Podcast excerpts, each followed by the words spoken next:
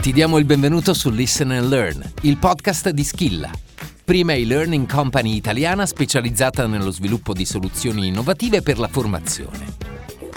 Questa terza puntata la dedichiamo a come fare formazione con i webinar. Buon ascolto e ti aspettiamo su skilla.com.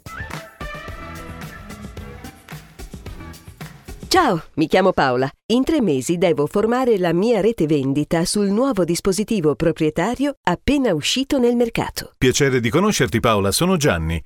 Anche io ho un piccolo rompicapo. Semestralmente la mia azienda assume nuovo personale e ogni volta la formazione è diversa. Potrei utilizzare docenti in aula, ma devo diminuire i costi di trasferta. Ti capisco. Se non vogliamo rinunciare al confronto, alla partecipazione e all'interattività, Abbiamo una carta da giocare, svolgere la loro formazione tramite il webinar formativo.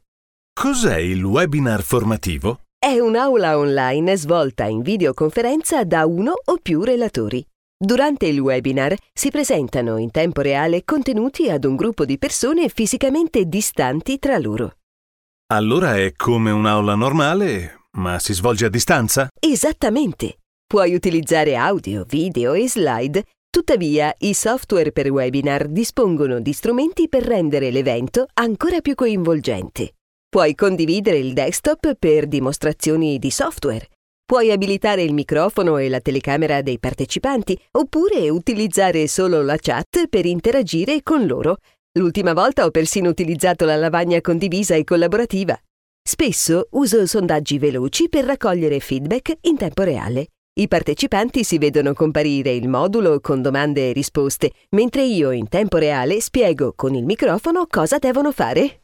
Interessante, ma di preciso, come organizzo il webinar? Quali sono i passi per prepararsi a questa formazione?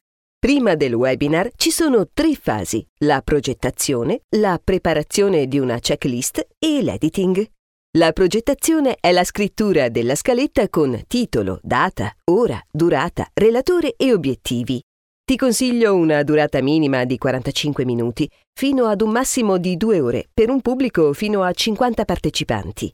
È molto utile preparare una checklist di tutto ciò che svolgerai durante e dopo il webinar, ad esempio, cosa fare alcune ore prima, cosa fare durante e dopo il webinar.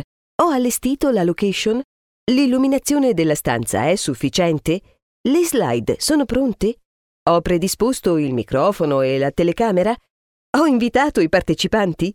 L'editing è la fase in cui preparo un modello di slide funzionale all'obiettivo formativo. Solitamente io strutturo la presentazione con blocchi semplici e completi e scelgo colori e forme coerenti e funzionali alla comprensione del concetto. Per non annoiare i partecipanti, ti consiglio di non rimanere sulla stessa slide per più di 60-90 secondi. E durante il webinar cosa devo fare? Generalmente il webinar è diviso in tre momenti, l'accoglienza, l'esposizione e la conclusione. In primo luogo cura l'accoglienza. Man mano che i partecipanti accedono, dà loro il benvenuto tramite chat e microfono. Fornisci sempre istruzioni e assistenza tecnica almeno 20 minuti prima dell'avvio del webinar. Se illustri ai partecipanti le principali funzionalità del programma come l'uso della chat, del microfono o della webcam, semplificherai l'interazione e la socializzazione. Durante l'esposizione privilegia i concetti strategici. Non dire tutto subito, ma dai al pubblico la possibilità di incuriosirsi e porre quesiti. Strumenti come il sondaggio o la sessione domande e risposte aprono dibattiti che monitorano l'interesse, guidandoti nell'approfondimento mirato dei contenuti. Infine, concludi sempre il webinar con un breve riepilogo sui concetti principali, i vantaggi e gli strumenti on the job. Il tuo obiettivo è dare concretezza e aggancio alla vita reale dei partecipanti. E dopo il webinar cosa succede? Dopo il webinar, le parole d'ordine sono il follow-up, il feedback e la condivisione asincrona. Il follow-up è l'invio delle mail di ringraziamento. Dopodiché è importante ottenere feedback sull'evento tramite questionario online o attività a completamento del percorso. Infine, condividi in modo asincrono materiali di approfondimento, come videoregistrazioni, link o le slide presentate durante il webinar. Non vedo l'ora di iniziare a sperimentare. E qualche consiglio?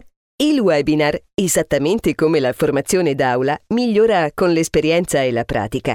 Io rispetto sempre sei regole d'oro. Connessione ottimale, attrezzatura professionale, puntualità, materiali caricati con largo anticipo in piattaforma, sguardo diretto alla webcam, saluti e ringraziamenti. E la tecnologia da utilizzare? Ci sono software da acquistare? Sono molti i software in commercio Tipicamente sono piattaforme o strumenti da installare nel computer del relatore. Anche i partecipanti devono installare un software? Sì, ma in genere per loro le procedure sono semplificate. Alcuni strumenti fanno tutto da soli dopo un clic. Basta fornire il link ai partecipanti. Quale software mi consigli? C'è davvero molta scelta. Basta fare una ricerca in internet digitando software per webinar per incontrare decine di soluzioni diverse. Devi valutarli in base alle funzioni che offrono. Alcuni sono più semplici di altri anche nell'installazione. Recentemente ho scelto un software considerando anche la compatibilità con i computer più vecchi e di vari sistemi operativi. Fantastico Paola! Mi hai aperto un mondo di possibilità. È molto più semplice di quello che sembra.